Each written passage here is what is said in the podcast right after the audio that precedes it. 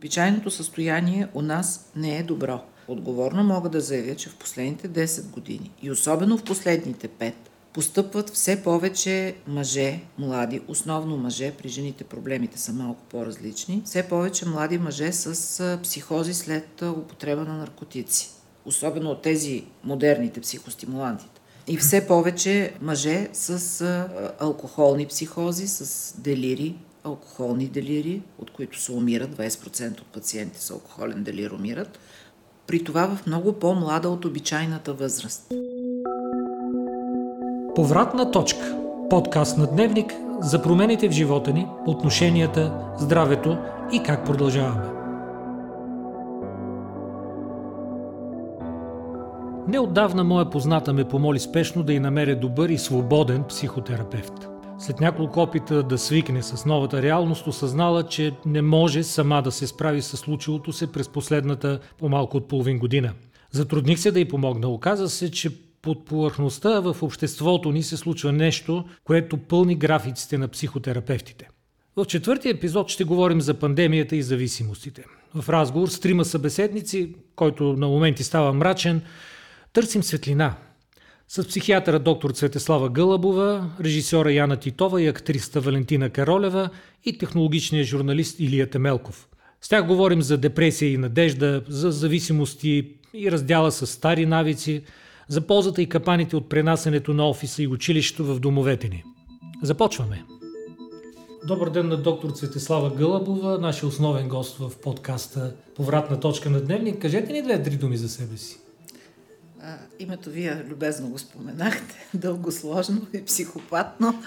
А, аз съм психиатър, директор съм на Държавна психиатрична болница Свети Иван Рилски и работя в болницата от 26 години. Скоро ще започна 27-та. Била съм ординатор, била съм 11 години началник на отделение за мъже с остри психози, или както обичах да се представям, най-лудите мъже на София са мои. И от 11 години съм директор на болницата, имам амбулаторна практика, експерт съм по съдебна психиатрия повече от 20 години, по здравен менеджмент повече от 10 години. Засегнат Разведена съм с две деца и един прекрасен внук.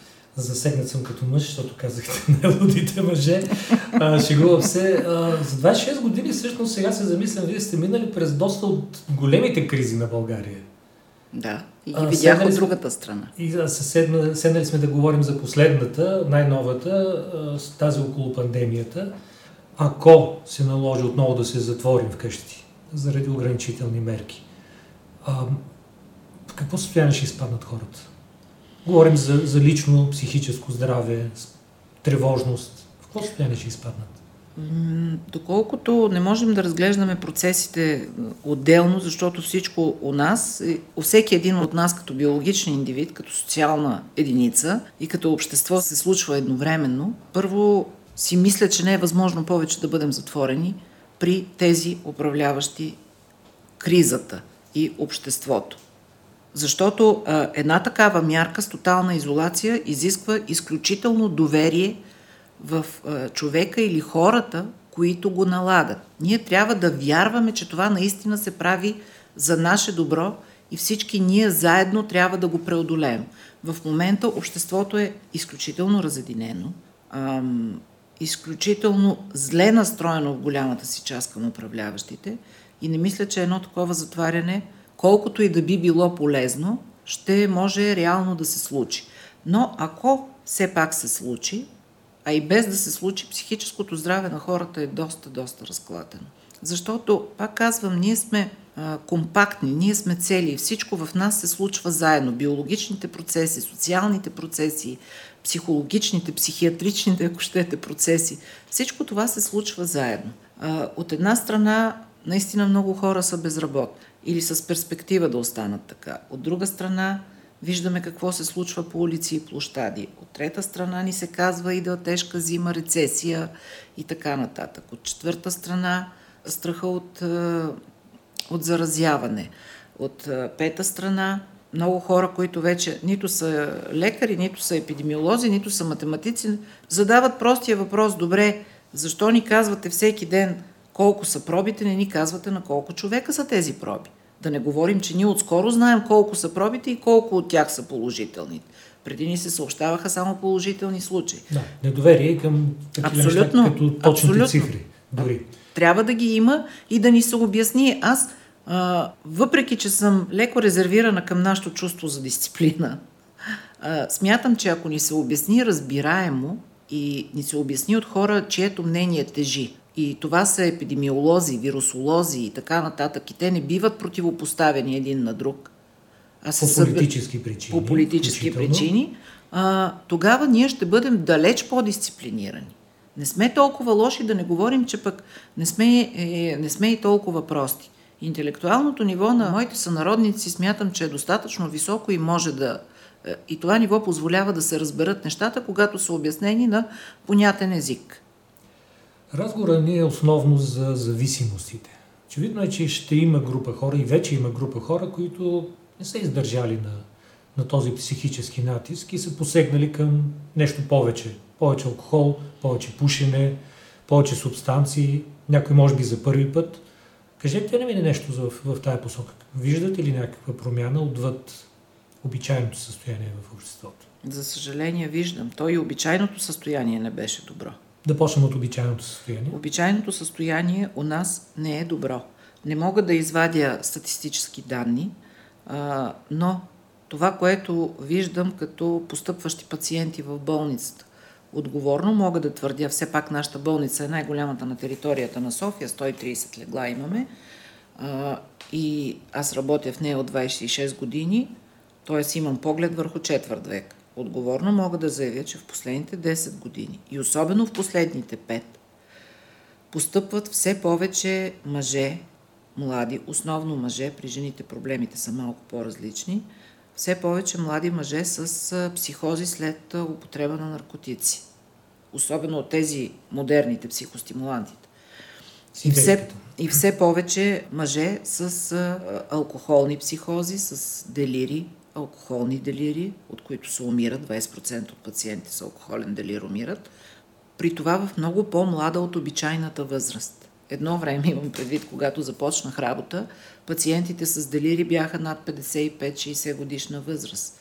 т.е. хора с алкохолен стаж от порядъка на 25-30 години. Сега постъпват момчета на по 35-40 години с тежки делири и умират от тежки делири. И това е изключително притеснително. Вече в последните 5 години всяка седмица ние приемаме поне по 3-4 пациенти с психози вследствие употреба на наркотици. А преди сме имали по един на месец. Нещата наистина вземат застрашителни размери. В моята амбулаторна практика, аз се занимавам основно с невротични състояния в амбулаторията. Признавам си, че никога не съм. Не ми е било приоритет да работя с зависимости. Вече всяка седмица имам поне по двама пациенти, пак казвам за млади хора, с алкохолна зависимост. Увеличава се и броя на жените. Защото? Каква, каква е по-широката причина? Защото а, са ефтини, достъпни тези субстанции, защото е депресирано обществото, защото са безисходица. Това е, това е Всичките, всичките, всичките причини. Вижте, това е един процес, който е многофакторно обословен. И всичко това има значение както факторите свързани с конкретната личност, така и факторите свързани с обкръжението на тази личност, така и обществено-економическото състояние на страната. Всичко това оказва влияние. Давам си сметка включително, че сегашните 30-35 годишни хора, или пък по-малки, те са деца на поколението, отрасло в последните години на а, предишния строй. А, родителите на тези деца, когато избухна демокрацията, бяха заети с оцеляване физическо, с тотална смяна на начина на живот. Знаем каква беше обществено-економическата обстановка в първите години след 10 ноември. И много от тези, аз ги наричам деца, защото са на възраст да ми бъдат деца, на 20, 25, 30, 35 години, те са много не, нестабилни. Психически са нестабилни. Не казвам, че са психично болни, но при тях като че ли нарцистичните уклони имат много, са много изявени и много от тях са с силна индивидуалистична настройка. А, заедно с това в последните години нахлу виртуалното пространство в живота ни, нахлуха тези технологии. И много от съвременните млади хора забелязвам, че не умеят да общуват реално. Защото в виртуалния извън, свят... Ние, извън виртуалния свят. Да, ние в виртуалния свят сме едни. Там можем всъщност да бъдем каквито искаме да се представим и да бъдем. И като снимки, и като ръст, и като тегло, и като образование, и като всичко. Е, като напишем два поста във Фейсбук, е ясно колко сме грамотни, но това е отделен въпрос. Когато човек е в виртуалното пространство, той е по един своеобразен начин защитен. От една страна е разголен, но от друга страна той е защитен, защото показва това, което иска от себе си по начин, по който иска. Само, че в живия живот, в реалната реалност, нещата изглеждат вече съвършено различни. Там има атаки, казване ти не си такъв, я ти колко си дебел, я ти колко си прост. Примерно. Нали? Имаш бръчки. Пример, имаш бръчки, така, така, така, там няма фотошоп. И тогава човека изведнъж а, става тревожен, става несигурен, защото той не си знае, а, образно казано, цената и личната си тежест в реалния живот. Той се е вихрил в виртуалното пространство. Нали? Виждате каква битка за лайкове, последователи. Между другото, в това отношение медиите имат голямо значение, защото ни натрапват еди кой си имал еди колко си милиона последователи в Инстаграм. И да питам, ей, аз винаги съм а, приемала себе си за много здраво стъпил на земята човек. Като ме питат защо е така, ми елате в моята болница, останете за два дни, ще разберете за какво идва реч. В моя професионален живот ми се е налагало, ако не са хиляди, може и да са хиляди, но стотици са със сигурност пъти, включително и преди няколко дни, да казвам на родители, вашето дете има шизофрения. На хора от най-низкото до най-високото ниво – тези последните бяха от най-високото ниво. И съм виждала как рухват светове. Никога няма да забравя един татко, един хубав двуметров мъж на 52-3 години тогава беше, с отличен бизнес, с отлично социално положение, с имоти тук и по света, чудесни дестинации. Върви му бизнеса, съпругата му отдавна починала, той не създал второ семейство, отдал се на гледането на сина си, който е завършил Оксфорд и го беше довел при мен за второ мнение. Там се разболява момчето. Там колегите са диагностицирали шизофрения, но то наистина е трудно да го повярваш. Беше го довел за второ мнение. Аз нямаше как да не потвърдя диагнозата. Първо, защото никога не, не лъжат пациентите и техните близки. И второ, защото то, за съжаление, беше видно от вратата. И когато му казах на този дву... красив двуметров мъж, да, за съжаление, болен от шизофрения, той се хвана за главата и аз виждах, лицето не го виждах, но виждах как капят сълзите. Вдигна си главата и каза, е доктор Гълбова на мен, за какво ми е всичко това? Много мрачен започва с този разговор. Нека да бъдем... Почнахме от двата милиона последователи в Инстаграм. Ей! Да, а, сега ще ви пусна част от разговора, който водихме с други две наши участнички, които много помагат за борбата с наркозависимостта. Ще ви помоля да коментирате след това. Добре. Наш следващи гост са Яна Титова и Валентина Каролева. Добре дошли. Заповядайте. Представете се с няколко думи. Аз съм Яна Титова, режисьор на филма Доза щастие. Преди така режисьорската ми кариера хората ме познават и с актьорските ми роли, но това, за което ще си говорим днес е а, Доза щастие и темата, която засягат. А, аз съм Валя Каролева, главната актриса в Доза щастие преди актриса хората не ме познават като нищо. Балерина си Но била. съм балерина била, да, така че това е моя бекграунд. И да, както Яна каза, днес сме тук да си поговорим за по-сериозните теми в Доза щастие и се надяваме този разговор да достигне до точните хора. А, комплименти от мен за това, че Доза щастие най-малкото направи впечатление и че го използвахте за да доразвиете в реалния живот в обществото това, което искате да кажете и посланието и полуките. Вие всъщност чрез фундацията посещавате училища, за да разговаряте с децата за зависимостите и въпреки, че сега те бяха затворени заради пандемията, поделете ни една такава среща? За какво си говорите? Какво виждате? Какво чувате от децата? А може би и чувате нещо и от възрастните? Това, което ние постигнахме напоследък е последните срещи особено, че направихме една структура. Показваме филма, първо правим презентация, хората го гледат и след филма веднага се събираме с децата, които са го гледали, с техните учители, разбира се, каним и родители и правим една дискусия, в която нали, включваме, разбира се, опция за въпроси на децата, но много по-рядко те началото се отпускат да говорят и затова повечето пъти става така. Ние разказваме. Разказваме за филма, разказваме за това как сме го снимали, разказваме за срещата на моята майка с а, наркотиците и с зависимостта. И оттам те наистина се отварят. Много често, като свърши а, презентацията и дискусията, идват някакви деца и самостоятелно ни задават по-лични въпроси.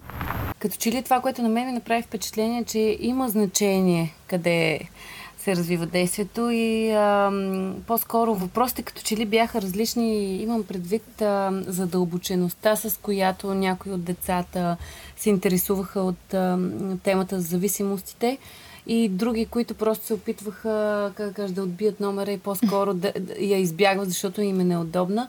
Но навсякъде, където ходихме, а, винаги имаше един и същи въпрос, който се задаваше от поне едно дете. Ако имам приятел зависим, какво да направя за него и откъде да тръгна? И мисля, че това е въпрос, който не е само едно дете от тези, mm. които бяха около нас, искаше да зададе. Другото, което наскоро, на последната среща ни зададоха като въпрос и мен много ме впечатли, беше родителите какво могат да направят и беше зададен този въпрос от дете между другото. Точно това щях да попитам. За тези деца, това първият разговор на тази тема ли беше? Срещата с вас? Аз мисля, че има доста голяма разлика в... А, като отидеш в по-малък град, където вероятно всички се познават. Аз съм израснала в София, така че нямам чак такова усещане, но в по-малките градове, в които отидохме, усетих едно така доста... Притеснени бяха децата да се отворят на темата, което на мен ми навява на мисълта, че най-вероятно не се е говорил по темата толкова много и не са се създавали достатъчно а, събития, за да може те да разберат повече за темата зависимости и да искат да знаят. Предполагам, че това е една голяма разлика. Дали знаеш, че всички около тебе те познават, ти учители утре ще отидат и ще кажеш на майка ти. И вероятно това е много Също голяма. Да. И нашата цел с филма още преди да започнем да го снимаме беше това. Ако не друго, не знаем какъв филм ще направим, как ще разкажем тази история, но ако не друго, то поне да направим така, че да започне да се говори малко повече за това. Защото когато децата започнат да говорят за това, те дори да имат проблем, усещат по-голяма подкрепа и силата, че те могат да го решат. За хероиновата зависимост, като че ли се спря да се говори, тя очевидно не е изчезнала. А, кое е най-голямото изкушение и заплаха, които остават сред младите хора? Какво смятате? Най-новото нещо, което е излязло, което дори нали, моята майка и хората, които а, са минали през това преди години, не са запознати с точно какъв е този вид наркотик, са така наречените синтетични наркотици. И това в момента е според тях най-голямата заплаха, защото тези синтетични наркотици не е много ясно точно какво има в тях и те отключват психози в децата, те са много по-опасни за, за много по-кратко време, ако го взимаш този тип наркотик. Не, че казвам, че хероина не е. Той е точно толкова опасен. И аз смятам, че, макар че звучи като забравен, аз смятам, че той доста яко идва да ни ам... напомни за себе Точно така, защото доколкото разбирам в Штатите в момента е пак като през 90-те е такъв хит хероина.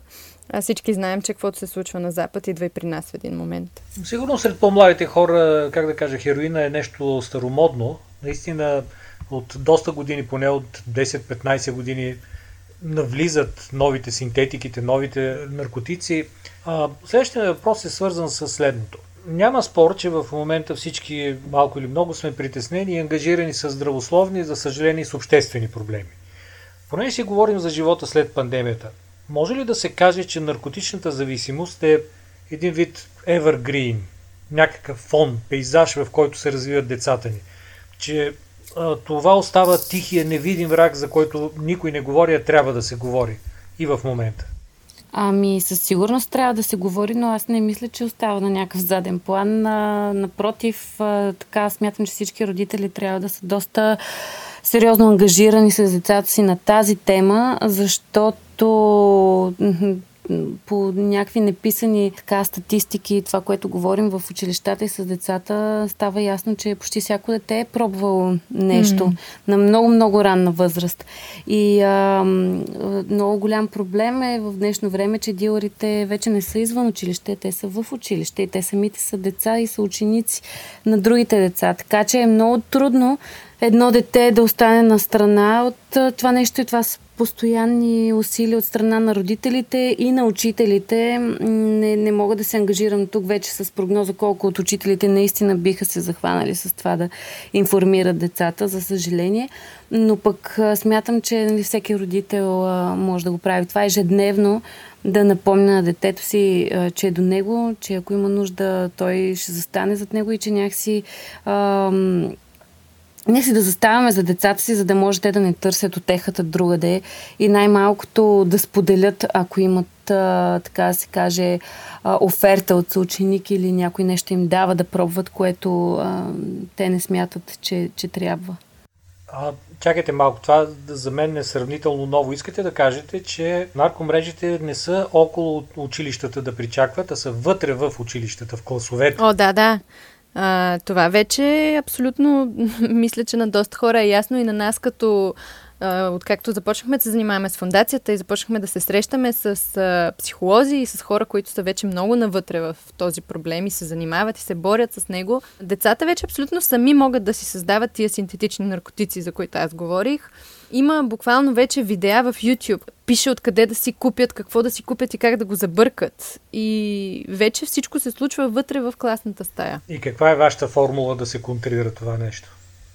Да се говори на първо време. Това е, което продължаваме да го повтаряме, обаче то се оказа, че това е единственото нещо, което може да даде някакъв резултат. Въпрос на диалог, защото всички знаем, ако някой реши да ни излъжи, той ще намери начин да го направи. И информираност. Да сме информирани ние, децата, учителите, да знаем за какво става въпрос, да знаем най-малкото какво се случва с един човек, когато е на някакъв наркотик, за да можем да го видим веднага, а не детето вече да, не знам, да пуши трева от 3 години и изведнъж ти да разбереш, че е взимал и някакви хапчета. И някой ти каже, о, ама той си пуши трева от 3 години. Как един родител не го хваща това?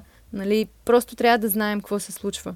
Защото а, на нас ни е ясно, че ние няма как а, да спрем цялото а, това купуване и продаване на наркотици. Това е нещо, как да кажа, което върви от години наред, не само в България, навсякъде по света и това е свързано с много власт, много пари и така нататък.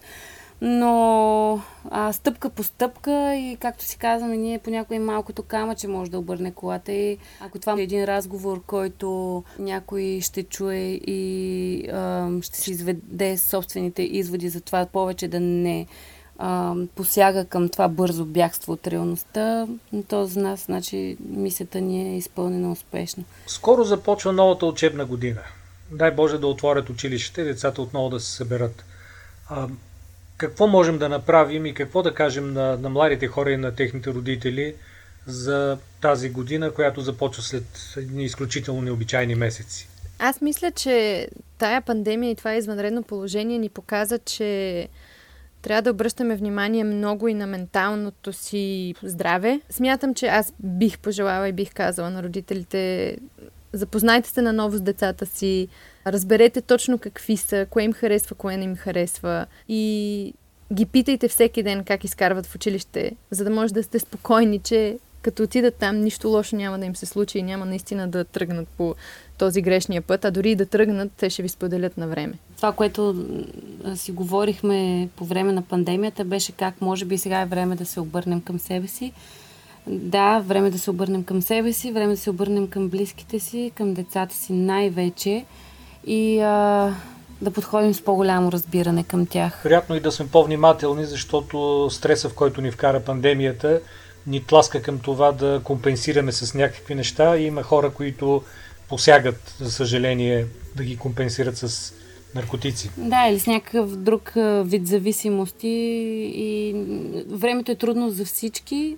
Наистина се надявам така да, да, хората да успеят да намерят това малко зранце вяра, че има защо да се продължава напред и има защо да не бягаме от реалността, да я приемем такава каквато е да научим своите житейски уроци и да продължим напред и да се опитаме да продължим напред по-силни от преди.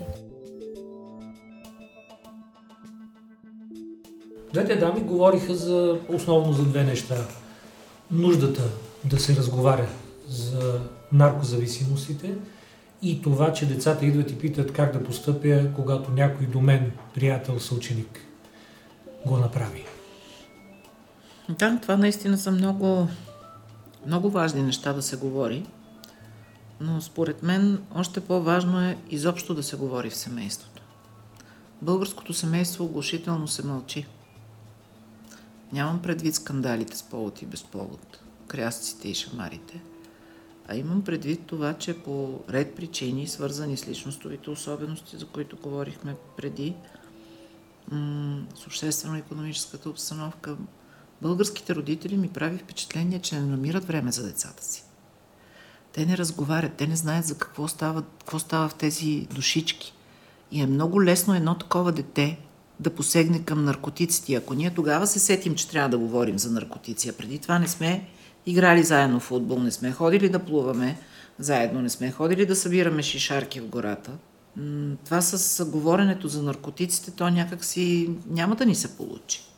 Трябва, връзката само... между да. децата и родителите трябва да бъде много здрава. По този начин се минимизира риска едно дете да посегне към наркотиците. Само крачка назад да направим. Искате да кажете, че в семействата преди години се говореше, а сега не се говори? Преди години, пак казвам, изхождам от житейския си опит, преди години в семействата определено се говореше повече. Може би не за наркотици и за секс. Затова не се говореше. Да, това да, бяха теми да. табу. Говорим за това по принцип да се говори. Мамо, имам такъв проблем, татко, какво ще кажеш? Говореше се, поне моето впечатление такова, може би защото аз съм израсла в такова семейство. Но тогава ние не бяхме така масово заляти от информация. В момента ние се къпем в едно информационно море и нашите деца не могат да направят разликата между информация и знание. Информацията се добива пасивно, знанието се добива активно. Знаем едно време, до 12 часа имаше телевизия и до 5 няма интернет, няма това, няма онова, какво да правиш, ми четеш нещата изглеждаха много по-различни. Докато сега в предварителния разговор вие сам казахте какво става с телефоните на масата. Идете на една детска площадка да видите какво се случва. Мама и тате цъкат в телефоните, децата дивеят на площадка. И като заговорим, че трябва да говорим с децата си на тема наркотици, категорично мога да заявя, че ако до този момент ние не сме говорили и ние не сме били с детето си и не знаем какво го вълнува, това с наркотиците няма да ни се получи. Ако като се върнем вечер в 6 часа и детето ни е втори, трети клас и иска да каже, мамо, я виж сега тук госпожата тата и абе махни ми се от главата, че съм уморен, стане на 15 години, ама защо сте широки зениците, ама защо това, защо онова, ще кажа, гледай си работата. Тая работа не, с възпитанието не е хващам те, слагам те на стола, ела да те възпитавам. Тя е поведение, тя е отношение, тя е общуване, не комуникация. С децата си трябва да общуваме, не да комуникираме. Това всичкото, ако го няма, риска нашето дете да тръгне по пътя на наркотиците е огромен. И тук, разбира се, ако семейството е социално малко по-високо поставено, наркотиците ще са по-скъпи, ако е в по-долните слоеве, наркотиците ще са по-ефтини. Същото въжи, понеже си говорихме и за дигитални зависимости, също въжи и за лимита върху това колко време ще седиш пред екрана. Да. Бил той на телевизора, на таблета, на То всичко на е екрани. Ето сега, ако на есен започнат и неприсъствено обучение онлайн, вече ще бъдат задължени формално да са пред екраните по няколко часа. И ако и забавлението е свързано с екрани, ние това поколение ще го загубим. Да чуем сега и другия наш участник, с когото разговаряхме за дигиталните зависимости. Добър ден, здравейте. Казвам на Илия Темелков, поредния ни гост. Представете се с няколко думи. Казвам се Илия Темелков. Аз технологичен журналист съм, специалист по комуникация в един от телекомите и също така съм автор и ко-водещ на технологичния подкаст Транзистор, който е част от мрежата на Говори Интернет. Да, доста популярна мрежа, между другото.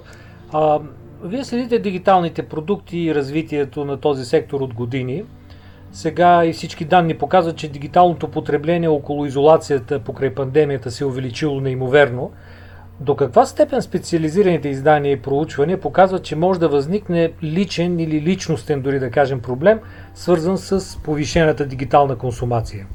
Ами, от години се говори за влиянието на социалните мрежи и въобще на дигиталното съдържание на смартфоните а, върху хората, като се използва терминът номофобия, който идва от думите no mobile phone phobia, а, който така къде на шега, къде на сериозно от дълго време в а, публичното пространство.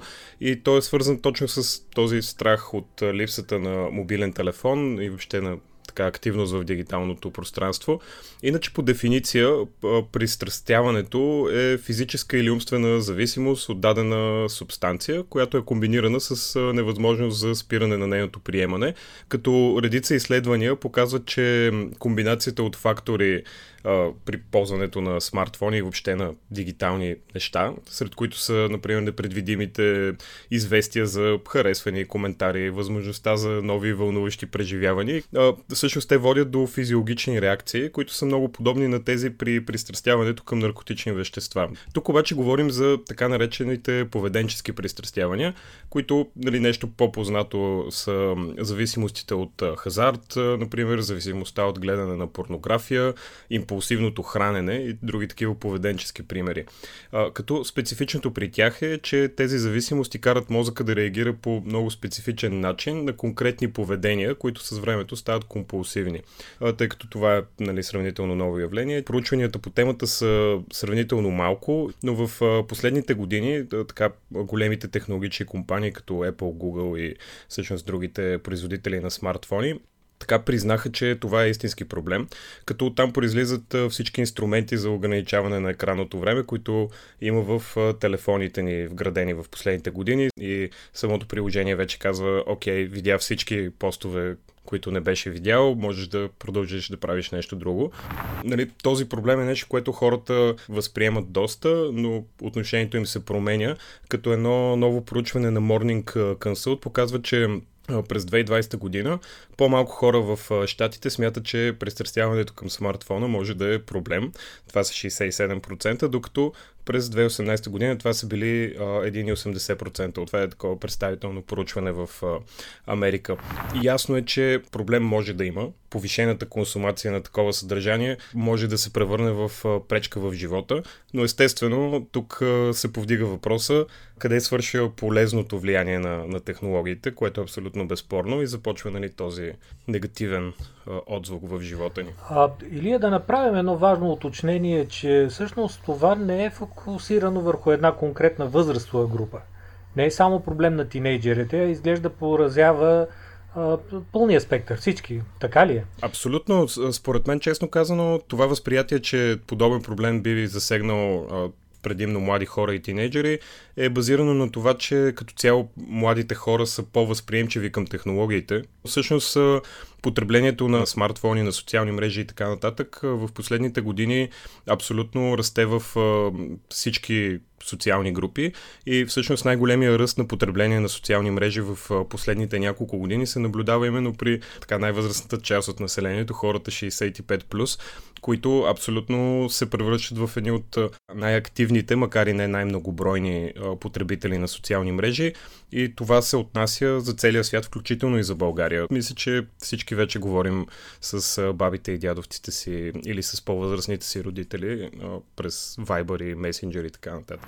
Още една крачка в тая посока да уточним, че възможно ли е да се създава някаква дигитална зависимост не само от, да кажем, развлекателно съдържание, но и от това, че има хора, които са работохолици и е, злоупотребяват, да се каже, с дигиталните инструменти и средства. Най-вероятно е напълно възможно да се говори за това, тъй като става дума за отново един вид компулсивно поведение, върху което нямаме контрол. То може да бъде предизвикано от различни фактори и определено достъпът до тези инструменти, той колкото е полезен нали, за това да си свършим работата, така може да се превърне нали, като бумеранг в нещо вредно за нас, когато загубим контрол над това. Вместо да вършим работата тогава, когато му е времето, по някакъв контролиран начин, полезен за здравето ни, наистина свършваме си работата, чувстваме се добре, когато това, това работене се превърне в а, някакво компулсивно поведение, в което ние вършим работа просто защото има работа за вършене и можем да го правим в този момент, тогава вече можем да говорим за, за проблеми. Всъщност това на практика всяко поведение, дори то да е полезно в а, даден обем, може да се превърне в а, вредно и в пристрастяващо, когато загубим контрол над него. Аз ще споделя само, че нося смарт-вотч и а, в тия месеци драматични, през които минахме, той доста често ме предупреждаваше, като почва да вибрира, че трябва да стана, да се раздвижа, да си направя кафе или каквото и да е. Така че да, има и, и периферни устройства, които би трябвало да помагат на хората, когато се улисат. Следващ въпрос. А, покрай пандемията вкарахме офиса и училището в дома си. Бяхме принудени. И за това помогнаха преди всичко технологиите, улесненията, които носят, но заедно с плюсовете достигнахме ли и до нездравословна нужда? Аз лично отново дам пример със себе си и знам, че много хора се чувстват по подобен начин. Със сигурност изкарвам значително повече време пред екрани, независимо дали е лаптопа ми, дали е смартфона ми, отколкото преди пандемията, но в същото време голяма част от това време изкарвам в това да общувам с близките си. Никога в живота си не съм водил толкова видеообаждания, колкото в последните месеци. Никога в живота си не съм изпращал толкова видео и аудио съобщения, колкото в последните месеци. Не съм консумирал толкова комуникация от близките си хора. И поради тази причина, нали, част от това увеличение за мен е полезна и не мисля, че е нездравословна нужда, защото това е инструмента, с който всъщност аз успявам да поддържам връзка с хората, на които държа и с които, за съжаление, не мога да бъда в момента на, на едно и също място но от друга страна пък усещам у себе си, че изкарвам значително повече време в това да чета по не особено здравословен начин новини. Така, да си рисувам картини как света свършва по един или друг начин. И в тези моменти всъщност се опитвам да си дам стоп и да оставя екраните и да правя нещо друго. Така че мисля, че в тези условия всъщност стана много по-лесно да стигнем до нездравословната нужда, отколкото преди, тъй като много от здравословните неща, които правим в живота си по принцип, като това да общуваме с близките си, всъщност вече се случват до голяма степен пред някакъв екран. Това много добре обрисува парадокса на въобще дигиталните зависимости и този парадокс се корени в това, че всъщност технологиите сами по себе си не са лоши, Даже напротив, те са двигател за изключително позитивни промени, за достъп до информация, за достъп до образование и така нататък и така нататък. Но в същото време ние трябва да бъдем изключително внимателни в това как ги използваме и някакси трябва да се наблюдаваме и да бъдем честни пред себе си, за да избегнем тези най-негативни последици, които са възможни. Говорим за някакви явления, които са от едно екстремно, изключително уникално събитие, каквото беше пандемията и изолацията, дай Боже да не се връщаме в него. Имам следния въпрос. Поради уникалността на това, което се случи, поставя ли то под въпрос валидността на очакванията, които имаме за бъдещето? Прогнозите ни за бъдещето, говорим за, за дигиталната сфера и за начина по който потребяваме през цифровите устройства. Валидността на това, че всъщност ни се случи нещо, с което няма как да го измерим с каквото и да е друго до сега. Ами, в известна степен тази много е клиширано, но безпредседентна ситуация и въобще този безпредседентен период, в който попаднахме всички ние групово, доказа, че всъщност технологичното ни развитие има смисъл. Подобна ситуация, ако се беше случила преди 20-30 години, най-вероятно щеше да повлияе значително по-пагубно върху въобще начина по който света оперира. Не сме свързани по начин, който не е имал еквивалент в човешката история. Аз естествено съм технократ, аз вярвам в технологиите, вярвам в позитивното развитие по отношение на технологиите за хората и въобще за света. И поради тази причина за мен всъщност някои процеси, които бяха започнали и се случваха, всъщност бяха забързани. Тази дигитализация, за която говорим от толкова много време, тази економика 4.0, сякаш мина на, на следваща скорост и много хора, включително по-консервативните хора, установиха, че това не е нещо лошо само по себе си. За мен лично всъщност бъдещето е позитивно и точно технологиите ни помагат ние да се справим с тази ситуация по-добре. Това, което трябва да се случи, за да може тази позитивна прогноза да се сбъдне, естествено е да си ползваме мозъците и да не превръщаме дадени инструменти в нали, някакви демони, които причиняват зло, защото злото идва от хората, които използват инструментите, а не от самите инструменти. Има термин дигитален хероин. Преувеличен ли е? Има, има термин дигитално слабоумие. Не, не е преувеличен. Не е преувеличен, защото а, наистина риска от а, дигитална зависимост е огромен. Това е, дигиталните устройства са в пъти по-достъпни, отколкото хероина и всякакви други наркотици, защото освен всичко друго, те реално ни служат за съвсем важни за нас неща. Тук не говорим за цъкането из Фейсбук. Така че е въпрос на, на лична хигиена, дигитална, да ги употребяваме само в името на работата си, примерно. Но ние не го правим. Не е преувеличено и по, а, по една друга причина, че освен, че е общо достъпно, освен, че ни върши и работа, тъй като няма пряка физическа увреда в момента, ние го употребяваме без да се усещаме.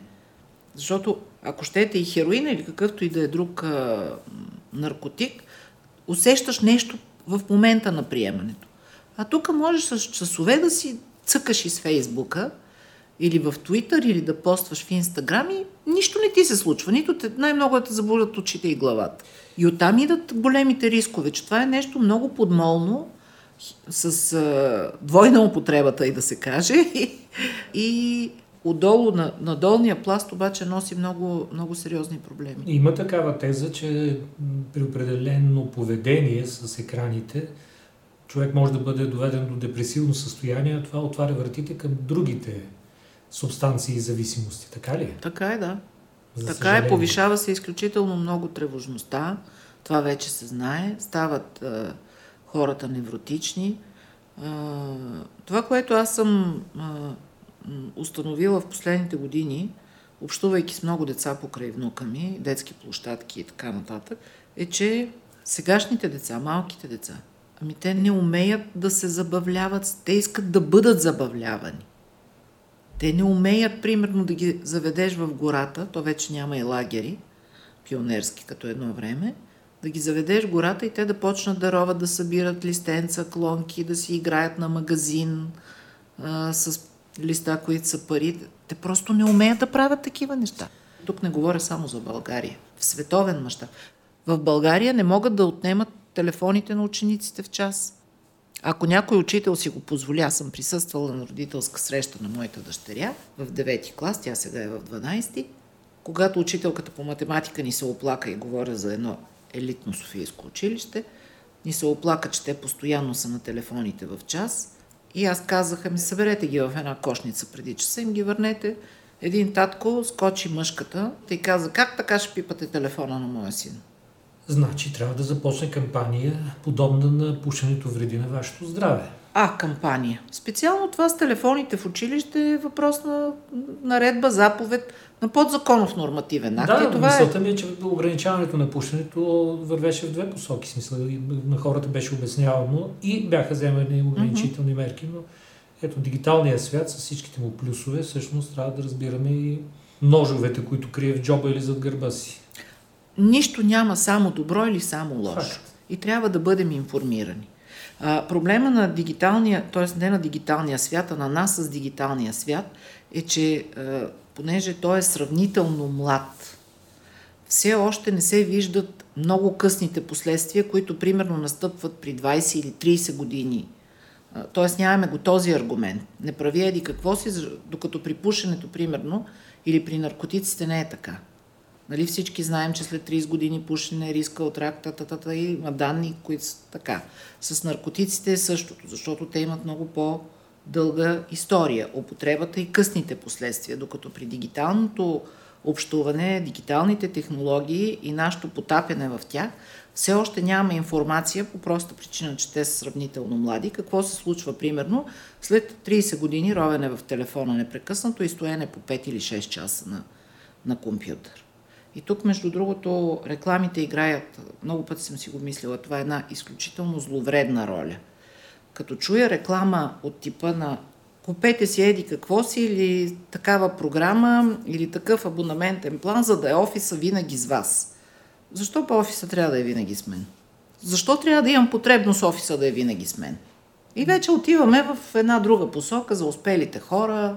Какво значи успели хора? Имаше такава карикатура неотдавна за един, който седи на бюро, затрупан с работа и жена му влиза и той казва, бе, нещо се обърках, аз ли си пренесох офиса вкъщи или къщи в офиса. А, споменахте за пушенето. А, има и нови продукти, като тези така наречени бездимни продукти. Преди дни излязоха резултати от едно проучване на Националната пациентска организация, което участниците смятат, че всички тютюневи и свързани с тях изделия са вредни. Потребата им носи риск за здравето, но също така известна разлика в възприятието на степента на вредност на различните категории и видове. Бездимните, например, се възприемат като по-малко вредни от тютюневите за пушене и като цяло при пушачите на цигари е липсвало намерение да спрат да пушат през последните 12 месеца, което може би се дължи на неуспешен опит за отказ в миналото. 44% не планират да направят промяна. Все пак 41% имат намерение да намалят пушенето, за разлика от пушачите, 10% от потребителите на бездимни а, и 8% от тези на електронни цигари са потвърдили намерение за спиране на употребата на съответния продукт. Четох ви ги малко по-дълго, за да съм сигурен, че точно цитирам. Повиши ли пандемията това, че седиш в къщи, можеш да посегнеш към цигарата или към бутилката, повиши ли или очаквате ли да повиши интереса към подобни продукти? Много от тях се възприемат като авангардни, но те са факт. Като бездимните цигари. Например. Сега, дали е, има реално повишение, това могат да го отчитат е, съответните търговски фирми, дали отчитат. Да, е, си давам сметка, че е твърде повишение, повишен брой продажби, но със сигурност употребата на цигари и алкохол по време на изолацията се увеличи. Се е увеличила. И, за съжаление, се увеличиха и случаите на домашно насилие защото освен всичко друго хората бяха тревожни, напрегнати, невротични. Само не ми казвайте, че има зависимост от домашно насилие. Има. Има, а, да? Алкохола, да, да, има. А алкохола сваля всякакви задръжки и наистина стават много неприятни неща, за съжаление нарядко с смъртен изход за жертвата на домашно насилие. А, но да се върнем на бездимните устройства, не знам дали има повишение, но със сигурност като психиатър и човек наясно с зависимостите, смятам, че ако човек не може да се откаже, ако има тежка тютюнева зависимост, е по-добрия вариант да употребява някакви такива устройства, което категорично Прямо, не означава... тоталния отказ. Да, ако не му е възможно, защото тежката зависимост означава, че този човек не може, правил е опити, не му се получава, с дъвки, с какво ли не, не, не става и не става, защото това си е една зависимост, това си е една болест. И е по-приемлив варианта да мине на, такива, на такава употреба, отколкото да остане на цигари, което категорично не означава, че адмирирам употребата или пък приветствам да се започне с тази употреба, ако човек е непушач, само защото тези устройства изглеждат красиво, елегантни са, да, те не се и предлагат като такива, доколкото си спомням да. компаниите. Те не ги предлагат, предлагат като само, решение че... за отказ, а не като альтернатива. Ако искате да пушите, пушете това. Да. Аз исках да, насот, да, да спомена нещо друго. Че все пак а, има и група хора, които започват и заради пандемията да се отнасят по-отговорно към тялото си, към психиката си, към контактите си, опитват да си подредят света около себе си. Да. Има такива хора. Има, разбира се, има ли, слава Богу. Има ли такъв, да го наречем, позитивен ефект а, кризата? Би трябвало да има. Да, кризата има не само този позитивен ефект. Един от позитивните ефекти е, че си поостанахме малко в къщи и малко повече общуваме с близките си. С по-възрастните гледаме да е по-виртуално, нали, за да не пренасяме зараза, но останахме повече време с децата си, с внуците си. А, видяхме какво им е на учителите с, с, с онлайн обучението. Разбрахме колко е трудно. А, надявам се много хора да са влезли малко повече в света на своите деца, на тинейджерите особено, да са имали повече време да общуват с тях, да разберат какво ги интересува, какво ги вълнува. Имаше възможност да гледаме спектакли. Разбира се, преживяването не е същото като в залата. Да се разхождаме виртуално из галерии. Имаше възможност за нов вид общуване, примерно да си направим една вайбър вечеря или зум вечеря. Така че имаше доста, доста положителни неща, да прочетем повече книжки, да се успокоим, но пак казвам, тези положителни неща идват а, само ако си економически и финансово обезпечен. Защото ако си останал без работа, е много по-лесно да посегнеш към чашката. Тази повишаваща тревожност трябва да се огаси някак. Точно това ще да кажа, че това, което казвате, става дума за самоделни решения. Да. Сам си стигнал до тях. А, всъщност, вие представлявате група хора, които би трябвало да бъдат питани, да бъде потърсена помощ, да бъдат зададени въпроси. Изолацията прекъсна тази връзка. Стана ли нещо след като се отключи пандемията, а, карантината? Хора дали дойдоха да питат, да кажат, видях, случи ми се това и това, как да го реша? Определено има ръст на посещенията при психиатри и психолози в връзка с възникнали дискомфорти у хората. Разбира се, предпочитат да се обръщат първо към психолози, след това към нас, но определено има ръст. И чакаме, т.е. не че я очакваме, но е логично да има и вълна от посттравматични стресови разстройства. Те възникват малко по-късно във времето. А, да преминем към приключване на този разговор. А, леко съм разтревожен на прага на оплашен от някои от вашите думи за състоянието на нацията, психическото, а, зависимостите, а, отказа да, да чуваме каквото и да е, отказа да разговаряме. Може би не отказ, а първо трябва да, да осъзнаем, че всъщност трябва да разговаряме, за да знаем дали да приемем или да откажем. Да обобщим накрая, тревожно е положението, има ли надежда? Разбира се. То е тревожно и то е тревожно от много време, но не е безнадежно. Аз не съм човек, който се отказва. Лесно, не лесно, при никакви обстоятелства не се отказвам. А, и, от, а, и, и не съм човек, който е пълен с песимизъм. Противник съм на позитивното мислене, държа да подчертая, но това не означава, че съм песимист по природа. Аз мятам, че нещата са а, поправими, но това няма да стане. Това не е едноактна пиеса всички ние като общество, всеки един от нас в личната си роля на родител, на баба, на дядо, на брат, на сестра, трябва да проявяваме непрекъснато активност. И като общество трябва да сме търпеливи, но заедно с това не да търпим и да чакаме нещо да се случи. Ние имаме да вършим работа. Нашите деца имат да вършат работа. Нашите внуци ще имат да вършат работа. И ние трябва много търпеливо да влагаме непрекъснато своите усилия. И да приемаме малките си провали също бих казал. Разбира се, разбира се, няма нищо страшно в провала. Стига той да бъде анализиран, а, да се извлече съответната полка, така, защото следващия път провала да не е същия, ако, може да е друг. Ако сте направили една крачка, да се подготвите да направите две. Разбира се. Напред. Няма нищо ненормално и страшно в това да грешим. Защото фактически от грешките си, анализирайки нашите грешки критично, и самокритично, но не само унищожително, ние трупаме опит, който е стъпалото към по-нагоре. И по този начин ние ще превръщаме своите мечти в цели, бавно и постепенно, или бързо, кой както реши, ще извървяваме нашия път. Лошите копелета на Европа ли сме, ще ви попитам. А, не, защо? Това. Не, не сме лошите копелета. Ние сме готини. Все пак българския народ има една завидна 1340 годишна история и сме оцелели при какви ли не обстоятелства. И исторически, и природни катаклизми, и робства, и войни, и така нататък. И имаме много силен ген. Никак не сме лоши. Напротив, ние сме топли, емоционални. На мен, например, емоционалността на северните народи не ми допада. Допада ми и южната южняшката емоционалност, колкото и рискове да носят прегръдките и целувките, които обичаме да раздаваме в условията на пандемия. Се оказаха рисково занимание, но ние сме си такива. Трябва да се обичаме такива. Този разговор за зависимостите, да го приключим с бъдете зависими от добрите си страни. Да. От южната си емоционалност. Да, да, и от желанието да бъдете щастливи, работете по него. Много пъти да. Много пъти. Благодаря за този разговор. И аз благодаря.